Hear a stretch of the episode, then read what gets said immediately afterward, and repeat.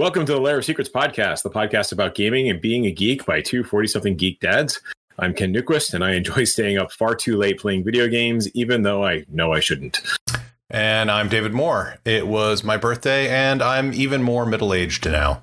So, uh, what has been, it's been a few weeks between our recordings. Uh, hopefully, our listeners, since we haven't released any yet, uh, it will probably not be a few weeks between podcasts. But what's been going on since we've talked last, Ken? It has been uh, very, very adventurous in in my life. Uh, my parents had a, a, little bit of a mini disaster at their house where their hot water heater fl- uh, broke and flooded one of the levels of their house, Oof. and so we've been helping with with cleaning that up. Right, so that was uh, my parents have uh, have long had challenges with water, as have my wife and I. We like to joke that um, Newquist means the water runs through it in Swedish. which is uh, very apropos and very like I just I, have had just about water breaking every way that you can imagine water breaking. So thankfully, and and this is like we don't live on a floodplain. Like we we we have historically lived on mountains, but that has not prevented the water from finding us. So I must never Got live it. on the lowland. So you're kind of like the uh, the minor storm god in uh, one of the Hitchhiker's Guide to the Galaxy books, where it just constantly rains on him because it loves yes, him. Right. Right. It just I'm, I'm always perpetually just a wee bit soggy. Yep. But uh yeah, we we've been good for a while. We hadn't had any um well I shouldn't say that. We had a hurricane remnant come through and we lost power and our own basement was in danger of flooding because we lost the sump pump. Um, so we had a whole family get together where uh, my wife and my two kids and I were bailing out our basement for like four hours. Which, if oh, you want a great workout, folks, that's a good way to do it. Yeah, bailing out your basement. Um, but it hasn't been all water and doom and storms. Uh, I've had some fun stuff that I've been able to do. So I uh, I backed the Twilight 2000 Kickstarter, which this is actually from cool. a couple of weeks ago.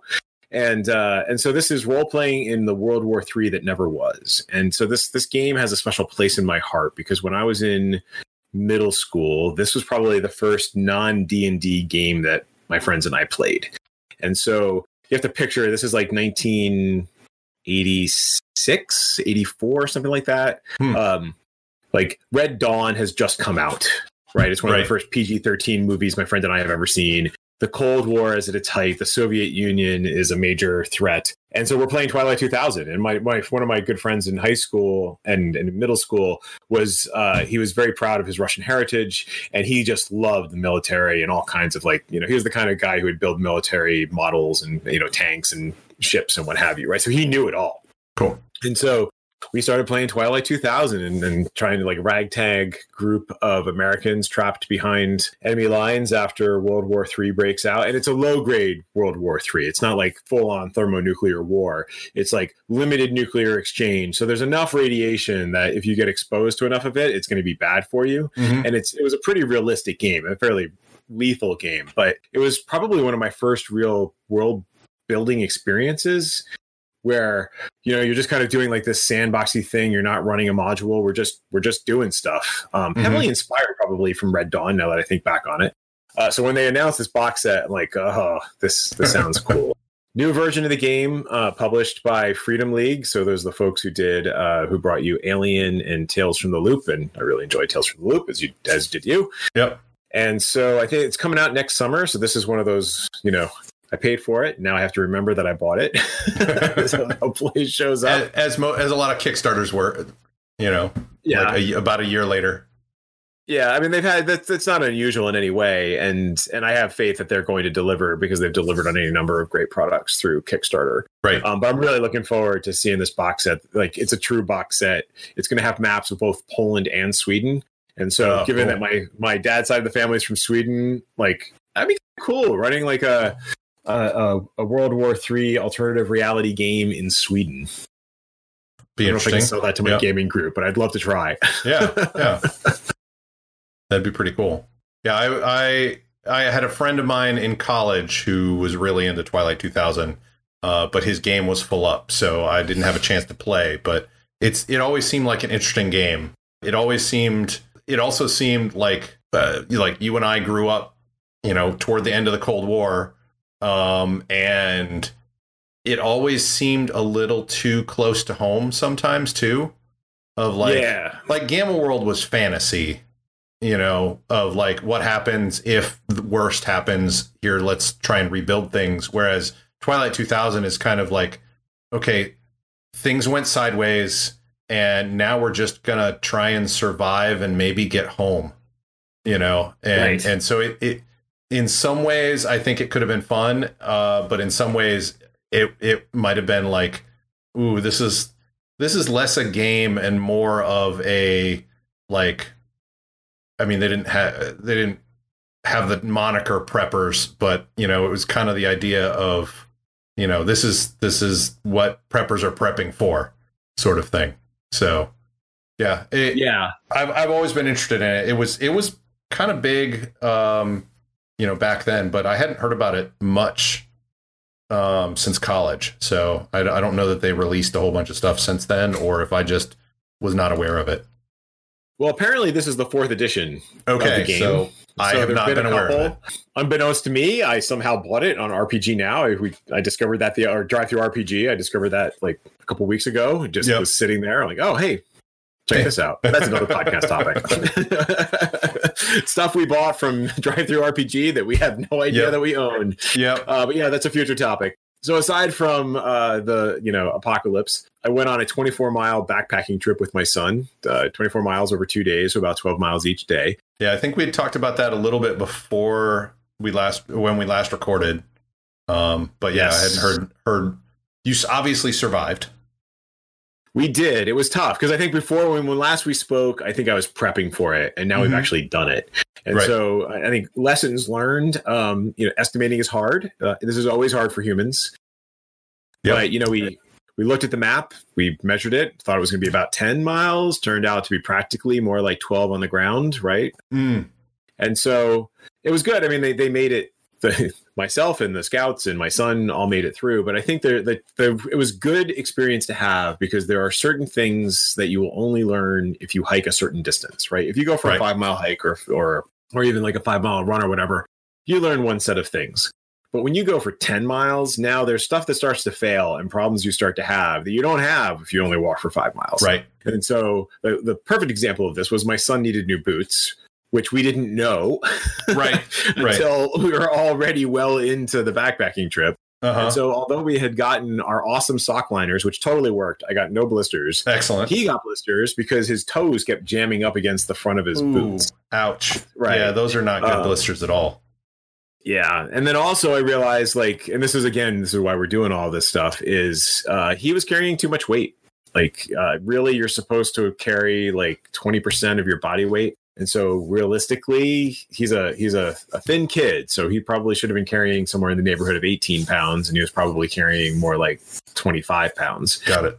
And all those pounds all those pounds matter. Yep. Especially like we made foolish mistakes. Like we got there, there was a, a pa- backpacking pack he was supposed to carry, or there was a backpacking tent that he was supposed to use, Mm-hmm. and he decided he wanted to use one of the troops' tents. Cool, we'll swap it out. But in doing so, he added two pounds to his pack. Right. Because they weren't meant for backpacking. Right. Well, they are. They're like two person tents, and like if you were, you know, seventeen and weighed like 175 pounds, it wouldn't be a big deal. Right. But my son is not there yet. Got it. Yep. and yep. so every pound really matters. And so for me, it wasn't as, as big of a deal. I was probably carrying too much as well. Yeah. So lessons learned. Uh, we're going again this coming weekend. It's going to be a shorter backpacking trip. It's going to be like 10 miles over two days. But I get to try out my new sleeping bag. I got a uh, Nemo Forte 20 sleeping bag, which means it's you can sleep in it down to 20 degrees, but you won't be comfortable. okay. If, but if it's like, you know, it'll be comfortable at 30, it'll keep you alive at 20. Got it. Okay. Uh, so, which is important. Yes. Yes. Because two years ago, we went um, camping overnight uh, for what's called the Klondike. It's this big thing where all the scouts come together and do winter skills stuff. Yep. And uh, it was zero. Mm, And zero is cold. that's cold. yep. Zero Yep. is is no joking cold. I remember doing the Klondike when I was in Boy Scouts, and we built uh, uh, we built a sled, you know, kind of like a dog Mhm. sled, but pulled by Boy Scouts. yes. And we had the the sled race at one point, but it was four inches of snow on the ground when we went camping. So that was that was a cold night. It was cold. yeah. I mean, to give people an idea, we woke up in the morning and the eggs had frozen. Oh, Right. oh, Like the oil had frozen. Everything had frozen. okay, right so this is it was quite the it was it was a great learning experience for everybody. Yes. But man, was that cold. And I will tell you, I personally feel the difference in 20 degrees. 20 degrees is you think, oh, that's just 20 degrees. The difference between zero and 20 is significantly different than the difference between, say, 70 and 90. Yes. Yes. Right. Like zero and 20 feels like 20 degrees felt like it was a spring day. Yeah. After the sun was up and you're actually like, you know, up and moving again, right? Yep. So yes, uh, the rating of your sleeping bag is very important. So we shall we shall see how it goes. This should be the one that I'm hopefully taking to Philmont when we go next year and we go on this huge 12 day, you know, 60 mile backpacking trip. Um, and I'm hoping it's going to work out because it was the cheaper option. Okay. There's another option that has like it has it has like synthetic liner. Uh, the more expensive option, which is like twice the price, is a down liner, but it compacts Hmm. down more and it's Okay. lighter. Got it. But we'll see. That's why we're doing this. Yeah, I remember. I remember reading uh, back when I was doing more backpacking. Was like in order to cut the weight down, there were some backpackers that would cut the handle off their toothbrushes to save like fractions of ounces. You know, and and like all they did that with like all their gear so that they could carry as as little as possible because they did not want to carry all that if they didn't have to. Yeah, I mean it's it's uh it's a big thing, right? Like the more it, that weight weighs on you. Mhm, it seems kind of obvious, but after you've been going for a while, it it really starts to to bear down. So you really want to trim everything that you can. And then the challenge is, or the secret to backpacking is, uh, this isn't true for necessarily everything because you can, like so you say, cut the handle off your toothbrush. But generally speaking, the lighter gear is more expensive Yes. uh, which I actually got a new stove, uh, is which is another example of it. It's called a WhisperLite. It's like this tiny little stove. It's really cool.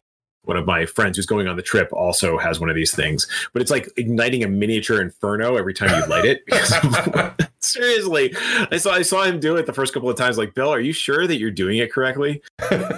So that's what I'm doing this weekend is playing around with the WhisperLite and seeing, you know, okay, let's see if I can do this. It's, it's a little bit terrifying, just okay. just a little bit terrifying because Make sure you have a fire extinguisher nearby. yeah, right. So, or at least a good pile of dirt. okay. Yes. That will be that will be that this uh, this coming weekend. And so when not backpacking, uh, I've been playing Fire Emblem Fates Birthright, which is one of these video games that the title just keeps getting longer and longer. One of my friends at work turned me on to Fire Emblem, and so this is a Japanese style role playing game with a, a kind of like a squad level combat focus like you have like an army but it's really only like 30 people right so it's it's more aligned with the squad than a full on massive army Got it. And so it's got deep story built around combat and relationships. As in previous versions of this, your characters, like when they fight together, they develop, or alongside one another, they can develop relationships with one another. And those relationships continue between the combats where they have little dialogues and you can do them things to encourage relationships between them. And then if they get close enough, they have kids. Oh. And then because of some- okay. so, you know, then there's various hand waviness that allows those kids to join you in the fight. Got it. So in um, the previous iteration of this, gosh, now I can't remember what it was called.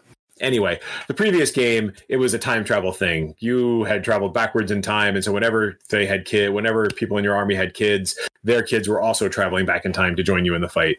Got it. In in Fate's Birthright, uh, you're at a pocket dimension whenever you're between fights. So your kids manifest in different pocket dimensions, and then you go and find them, and then they join the fight Interesting.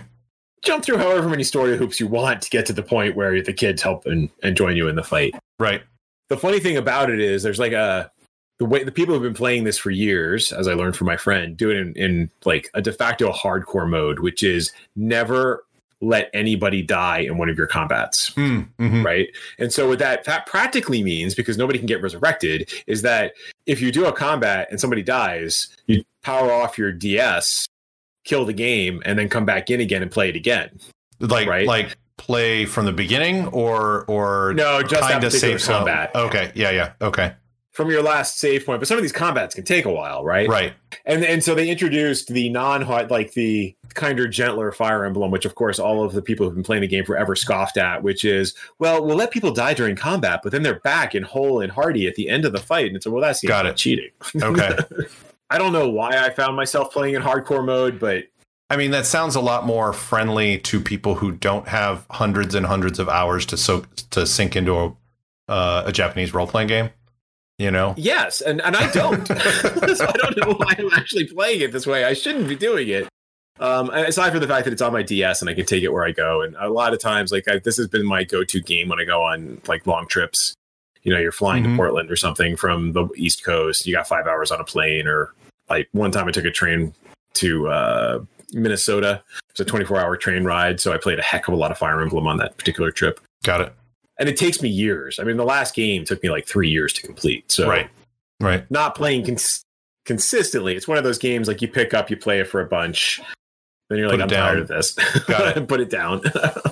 And then and then later, hmm, I haven't played Fire Emblem in a little while. Let's let's pick it back up again. yeah, yeah, Yeah. I wonder where that is. And so then the last thing, which I have not actually had a chance to play, my kids got it, which is Nintendo 3D All Stars, which is Mario 64, Mario Sunshine, and the game they really wanted, which was Super Mario Galaxy. Which this is just pure nostalgia for my kids because they started playing this, I think, when my daughter was five and my son was three Okay.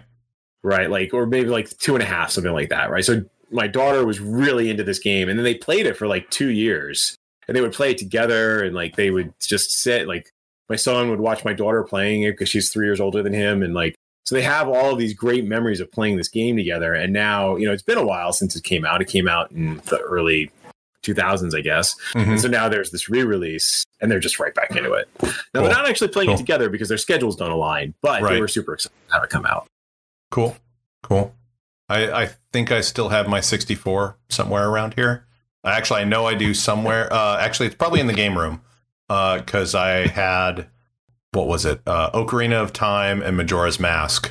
And so my girls have played those with the original cartridge and stuff. So, oh wow! so I don't know that they've ever finished them, but those were some of the ones that I've finished on the 64. So, It's I don't think we've talked about this. My son played Majora's Mask and um Majora's, right? Not Majora's.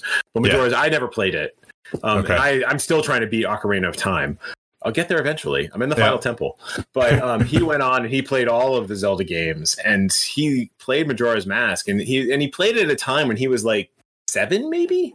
yeah, there's some really creepy stuff in there. Right. And he's like, this was a messed up like and he's like, at the time I didn't realize how creepy and weird it was. Uh huh.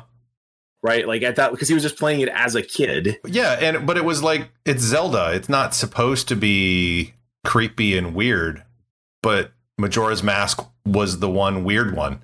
Right. And so in retrospect, he can now see that. Like the Re-Dead, which are basically zombies that jump on you and try and eat your head, you know. right. Um it's just yeah, it's it's a weird one. But yeah, it was it was pretty fun, but it was it, yeah, it's uh that's one that parents probably didn't realize that a 7-year-old may not want to play it by themselves.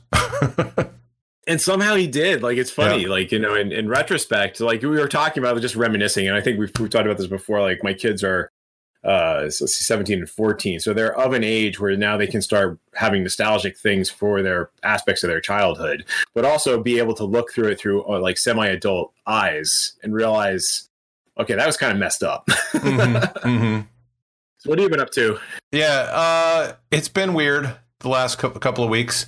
Uh, I think we last talked about it where I was interested in. Uh, Aaron and I had a five year ish plan to go sailing in the uh, Caribbean, Bahamas, and once we got, if we found we liked it, and once we uh, got experienced enough, maybe do a North Atlantic crossing and sail around Europe and such. So we've been really digging into that um, in terms of like watching other people who are doing that basic same sort of thing, the, the live aboard sailing. Uh, we've looked at sailboats and we've looked at trawlers, uh, which are kind of like RVs of the sea, is the way I put it. But basically, we're we're really more keen on the sailboat type of thing because you know low to no emissions. Uh, in fact, we're even thinking about like if we get a, we're looking most of the boats that and people that do this will buy an older boat and and then they'll retrofit a bunch of stuff. Um, and one of the things that is expensive to maintain is like the diesel engines that are usually in these things. Um, so there are a, a, contingent of people that are replacing the the diesel engines with an electric motor. Um, and Makes there sense. are there are some companies out there that actually make electric motors for these things as well. Depending upon where we buy the you know the the price range of where we fall, we may end up doing that. Like just today, we were watching a a, a guy who normally it's a couple, uh, but he was by himself anchoring in a bay during a hurricane.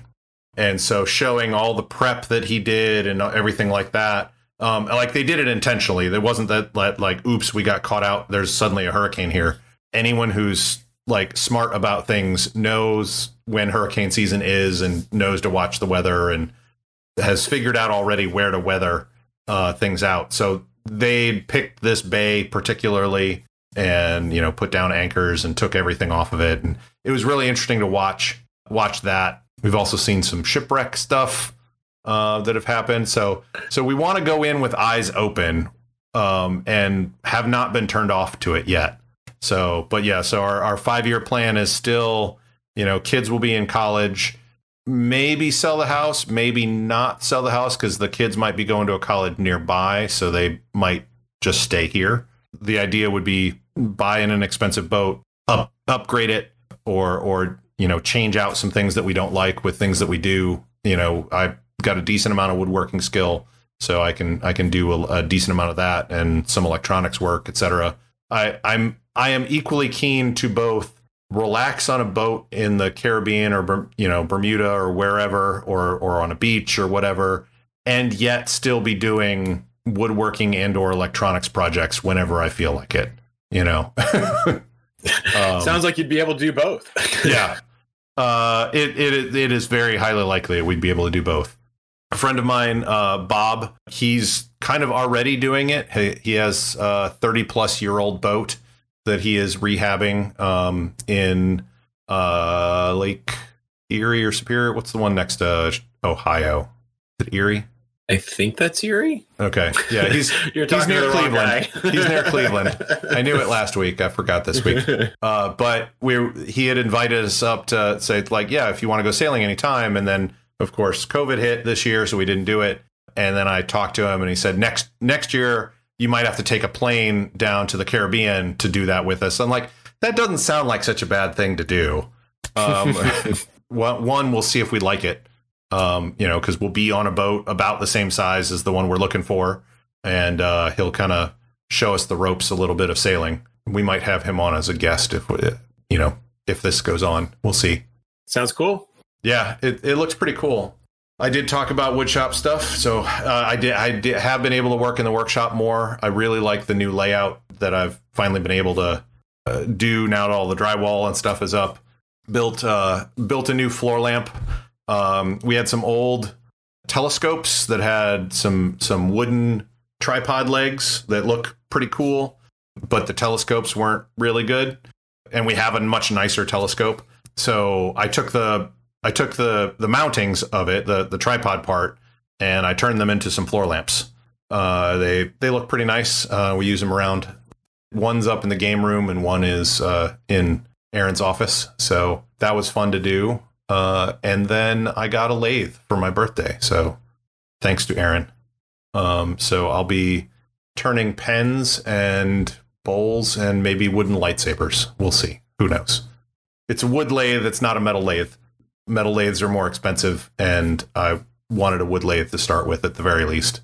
It's it's it's a good sized lathe. a friend of mine recommended uh, this particular style lathe because he he works on lathes a lot when and that was his research of it and so i've got a pen kit prepared but uh, have yet to have a chance to actually you you know actually turn on it yet uh, with the, the pen kit uh, i've turned a couple of things just for practice so that's yet another new woodworking hobby of mine so i collect hobbies i don't let them i don't often let them go which is kind of a problem for me.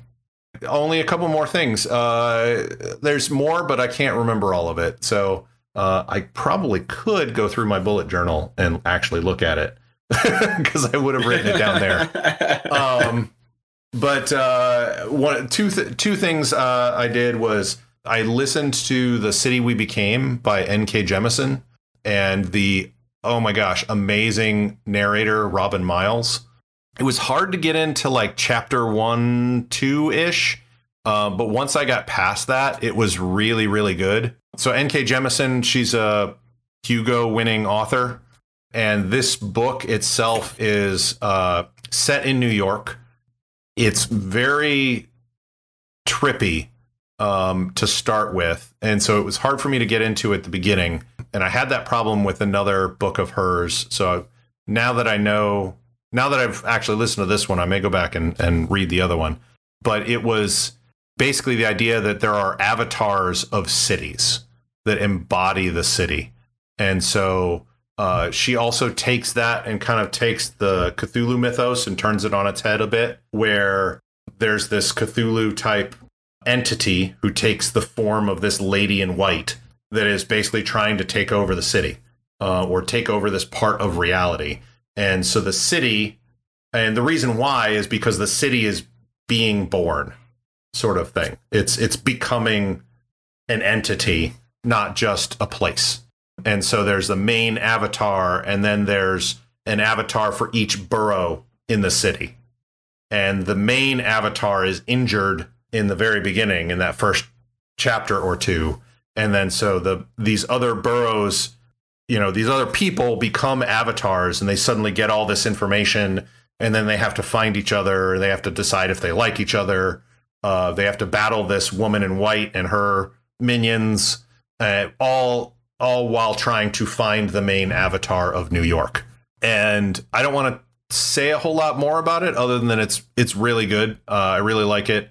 I really recommend the audiobook. Normally I wouldn't recommend an audiobook over like reading the book uh, in print, but Robin Miles is an amazing narrator and does, you know, voices for all the characters and and really gives it a good sense of of, of place and urgency where it's needed. So it's it's really good. The other book, and I didn't write it down here, the that I did just finish was it's Peace Talks Battleground, uh, Dresden Files Battleground, which came out uh, like the day after my birthday, and I read it in like I started reading it that night and then finished it in the morning the next day. It was it was a really good book. Uh, I had been left a little eh after Peace Talks, which was the one right before it. And Battleground really tells me that Peace Grounds and Battle and Peace Talks and Battlegrounds were one book, but it was too long, so the publisher asked to split it up or something like that because Peace Talks felt incomplete. And then after reading Battleground, it felt like one complete story, one complete gotcha. chapter in in Dresden's life. It's got a lot of highs and a lot of lows. It is a giant roller coaster ride. You you have to read Peace Talks first because it's the kind of the setup. But uh, Battleground is a really really good book. Yeah, at some point I need to get back to Dresden. I read the first book because I was going to do a fiasco themed, or sorry, a uh, Dresden Files. Dresden, theme, Dresden Files themed fiasco game. And I'm like, I can't go into this game without having any idea what's going on in the Dresden Files. I think we talked about this briefly before. Yeah, Dresden Files would fit very well with fiasco, honestly. Yeah, it did. It did. and I'll, I'll second your comment on the, the narration. Robin Miles also narrated the fifth season, which yeah. is uh, another one of Jemisin's books uh, yes. from her Broken Earth trilogy. So she's a great world builder. I mean, I really, I really enjoyed the book. Uh, I didn't, I was gonna, I was thinking about reading the sequel this summer, but with COVID, like these are, they're really good books, but it was really intense, and I yeah. kind of just needed some popcorn fiction. Like, yeah. I'll, I'll come yeah. back to this in the fall. yeah, I need to read some like pew pew starships blowing up. Like, I, I need to just like talk about capers and like people off to save the galaxy, and I'll, I'll come back to. It was that. It sounds a little bit like yeah. It sounds a little bit like uh, my experience with Chuck Wendig's uh, Wanderers uh, book, which came out shortly before or right as COVID was hitting, and like I I read that book, and it's basically about a pandemic that goes haywire around the world and is kind of an apocalypse for the for humanity. And it's like I read all that and then the news of COVID starts spreading, and I'm like, oh, this is not good. and and you know, it's not a real big spoiler, but uh, or anything, but like the main cause of it is of the pandemic in Wanderers is this disease called white mask that comes from bats. Oh, geez, little close to home. Little close to home. Yeah. So, so uh, the sequel to Wanderers is coming out next year, this year, something like that. I, it's gonna go on my reading list, but it's probably gonna wait a little while before I pick it up because because Chuck Wendig can do some pretty brutal stuff in a good way if you're into the fiction. But right now, it's hitting a little close to home. So, uh, two more things. Uh, I was listening to uh, uh, a podcast. I really enjoy it. Uh, on much, very much on the gaming front, called "Daydreaming About Dragons" by Judd Karlman.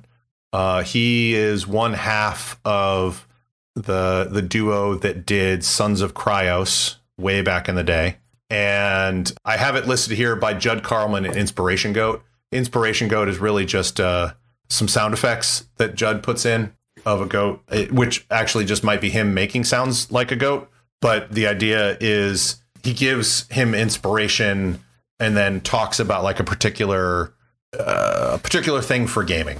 And then he also does some feedback shows and other things like that. But basically, it's like what happens. I should have should have been prepped for this part of it, but like the idea um, that like he doesn't like like say mystery campaigns. He does not like mystery campaigns because if the players miss the one clue, they can't solve the mystery, sort of thing. And I actually I sent some feedback in talking about Brindlewood Bay about like, hey, this other game where it's a really creative way to do a mystery where there's a lot less prep time because most mystery games require enormous prep to get it so that you know the players don't instantly know who the killer is at the beginning or never figure out who the killer is at the end. You know. Yeah, I mean, my my we played a Call of Cthulhu game once at uh, at Gen Con, just like after hours, like in our in our hotel room, and they completely missed the one clue that they needed to get, and then of course yeah. the world ended because um, it was an important clue. Right, right, and that, and that's one of the things that Judd was talking about in that particular episode. So I recommend it. He's actually looking forward to when we finally release our podcast, uh, listening to it but yeah, I, I recommend that one. It's a good one. And finally, one thing that you uh, that all of our listeners and you have not been hearing is the squeak of my old chair. My old chair, it's still here in my office, but I dare not touch it because it literally fell in half. The chair part fell off of the gas shock pedestal part on it and uh yeah, it like I can sit it back on there, but if you sit in the wrong spot, it acts kind of like a like a tipping forward ejector seat sort of thing and will just fall apart again. Which is really annoying because it was like a $400 chair that I bought less than a year and a half ago. You would think it would have oh, stood yeah. up to to things more. But on the on the plus side though, I work remotely, but most of the office itself is in St. Louis and I'm in Indianapolis. And they're getting all new chairs and things like that. And that's when I found out that Herman Miller Aeron chairs, there is a used market for them. And they're they're still in very good condition. Um, and so I looked it up and it turns out that there's a there's a place in Indianapolis that sold them. Uh, I went out there and, and took a look and picked one up.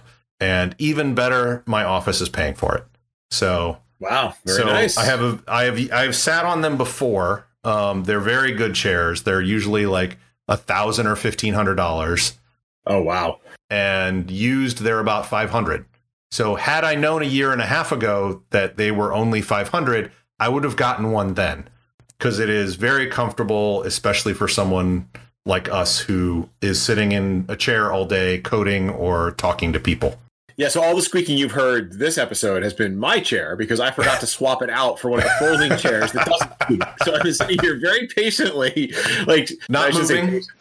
I've been trying not to move and like muting myself whenever I need to stretch just to avoid the going on in the background. So we're getting there, folks. We're getting there. yep. Yep.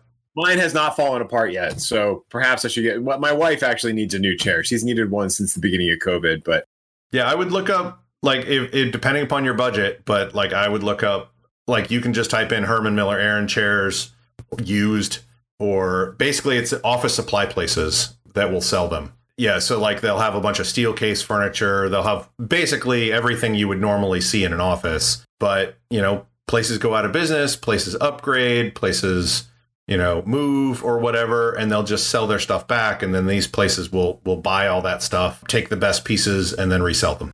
Gotcha. I'll have to keep that in mind. Yeah, their their main the place I went to, their main headquarters is like in Wisconsin or Minnesota or Grand Rapids. Yes uh, in Michigan, and they've got like 300 plus there. Oh wow! But they'll they, so that basically it's like we normally stock about four of them, but then when we run low, we just order more, and it's got almost all the bells and whistles that like you would normally pay through the nose for. Uh, it doesn't have the headrest, but I don't need that. But it does have the lumbar right. support, which normally is like fifty to hundred dollars more. Oh wow! So yeah, that's that's pretty nice to to do. But uh, that's it for me. You have something for our main topic, though. I do, and this is this is uh well, it's going to be an interesting main topic, right? Yeah. So we are 40 something gamers. Uh, and so I will tell you my tale of woe as a 40 something gamer prior to COVID. I'm, I'm typically the game master for my group. And so in real world gaming, we're meeting in my gaming room, uh, you know, I'll, I'll be standing there. I've got my notes in front of me and what have you. And, and over the last couple of years, there's a phenomenon that has been occurring where I can't actually read my notes anymore or read the rule books or what have you without putting on reading glasses. And then this gets kind of obnoxious because then every time you go to look up at your friends gathered around the table, you can't, they're all blurry, right? Because I don't really have really strong reading glasses, but it's also a factor of you look up and if you try and stare at people in the distance with reading glasses, like to me, I get a little nauseous. Like it's just, it messes with my head. Got it. And so what do you do? You constantly take the glasses on and off, right? Because I don't really need glasses for di- for vision. I do if I'm driving like long distances, but for the most part, my distance vision has actually gotten slightly better as I've gotten older because that's how that works. But my up close vision has not been great. And my phone, uh, you know, I I bumped up the font. my watch, I haven't quite bumped up the, the the font on my on my Apple Watch yet, but I was getting close. I'm like, you know what? The time has come to get progressive lenses. And this mm-hmm. was inspired because my son needed new glasses because over the summer, uh, his cousin uh, accidentally broke his. And so they've been taped together for like the last four months. So he needed new glasses. So we went right. and got new glasses. And if I'm going to go, I might as well just like actually get them. So I got my first pair of progressive lenses, which are supposed to help with all of this, but you already have progressive lenses. So I'm just speaking to the guy who actually can tell me how they work. Yeah. um, how they've worked for you. yeah. I, I was both happy and disappointed uh, because I went in, I was like, okay, I think I need bifocals because uh, I, you know, looking up at up close things was was very difficult. I had reading glasses, but I was also starting to notice that you know, like my my distance vision was a little blurrier than normal. For years, I had an astigmatism, um, and that seems to have changed, which I didn't think was a thing that happened. But human bodies, being human bodies, who knows?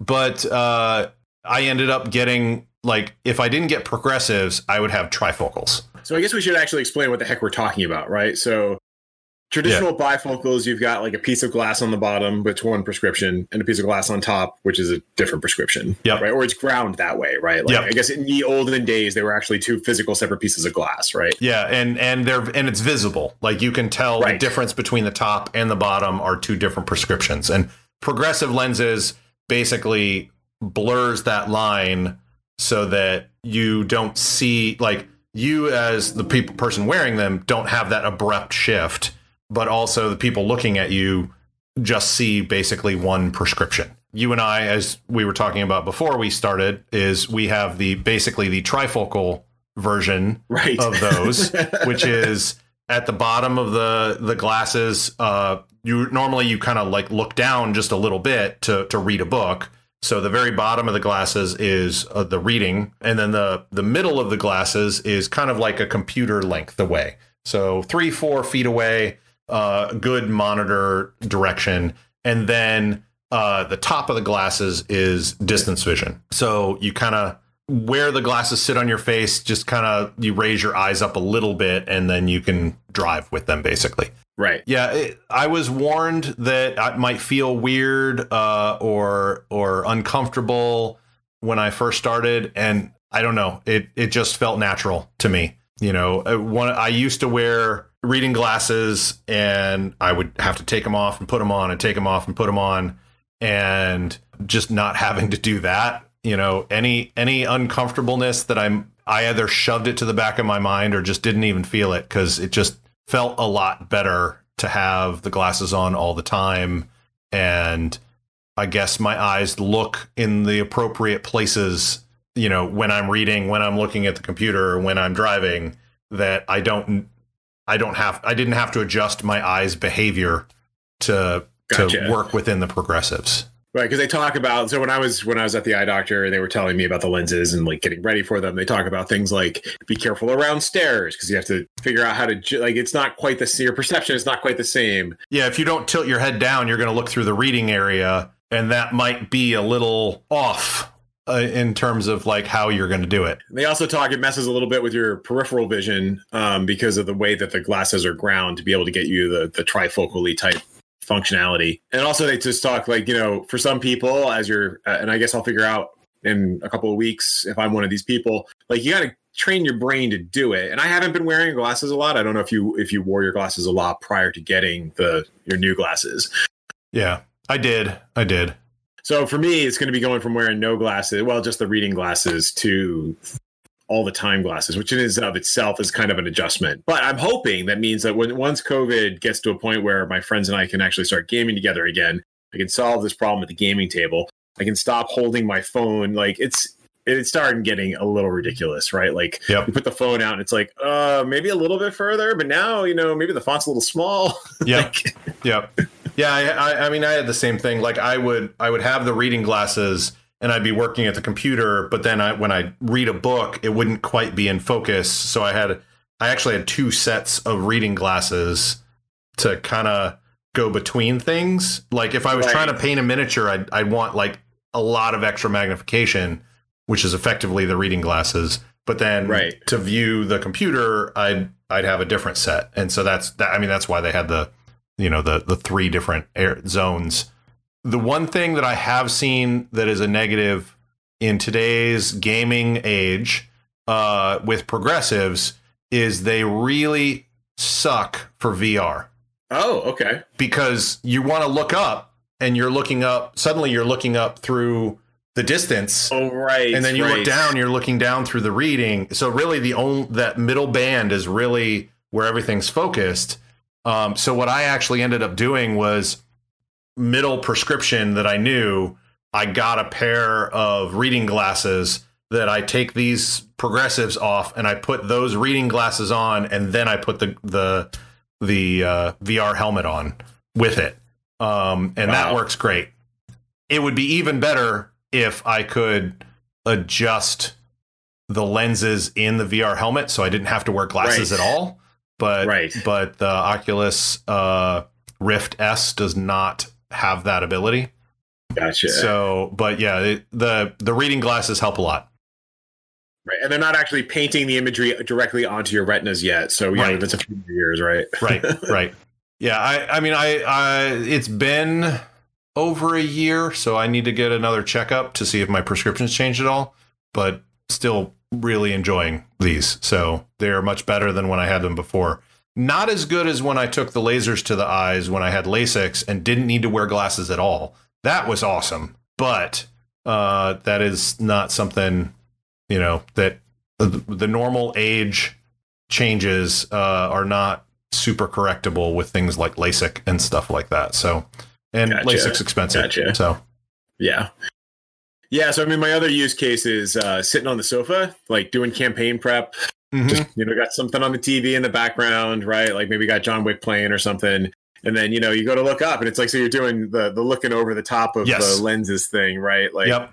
which you know, so one of my friends on Twitter had said, you know, oh, so how does that make you feel, right? Like, you know, basically asking, if does it make you feel old? I'm like, well, no, I mean, I guess it kind of it's kind of annoying, right? In that like things have changed. I kind of felt the same way in high school when I had to get my first prescription for distance when I like had to admit to myself that I couldn't see the yep. the board anymore. I mean, is there's, certainly a getting older piece to this, um, and you can't you can't ignore it because I mean your vision changes over time. But yeah. it's really just more. Uh, well, and now I have these new things. All yeah. right, whatever. I, I is uh, same as you. Like when I was uh, uh, in elementary school, I had better than 20/20 vision and then the astigmatism really kicked in, and then I didn't anymore, and that was really annoying. And I just didn't wear my glasses for a long time, but it was mostly distance vision was Right. Eh, actually, I don't even remember because I could still read everything. It just wasn't quite clear. You know, there wasn't quite enough clarity. Right. And then, and then when I graduated from college, I really needed to start wearing glasses at that point because I would, I would be, I when I first noticed that I really needed them was when I started working. And I noticed that I would start about three or four feet away from the monitor like a normal person. And then in about an hour i would be about six inches away from the monitor and go huh. Wonder why my head hurts and i'm six inches away from the monitor. Maybe i need glasses. Um and that's yeah.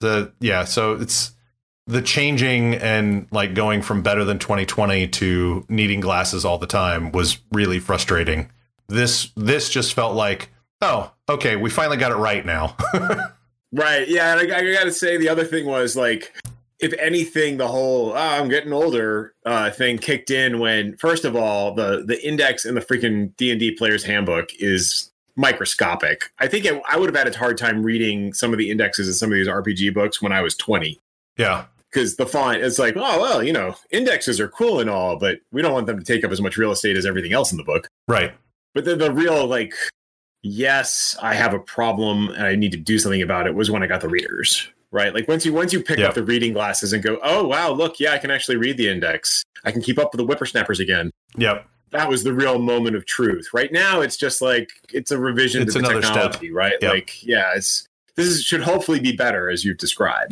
Yep. But we'll see. yep We Yep. shall see.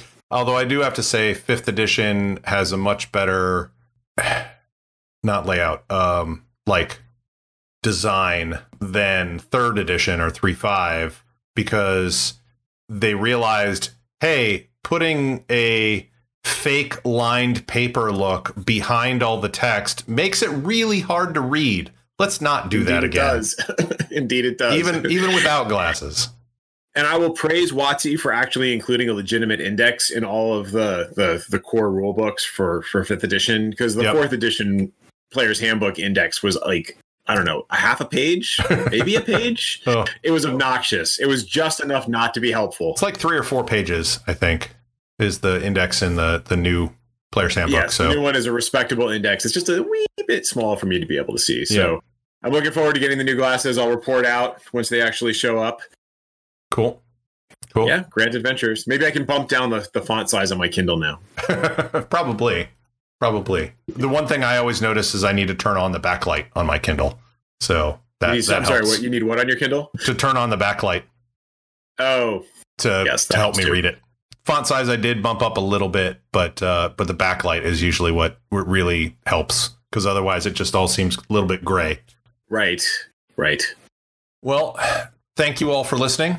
Uh, if you have any feedback, we definitely love feedback. We still don't have an email at the time of this recording, but if you visit layerofsecrets.com, uh, there will be some probably an email there uh, and some sort of feedback. So if you've got some topic ideas or you have your own thoughts on what we've talked about, please let us know. Thanks, everybody.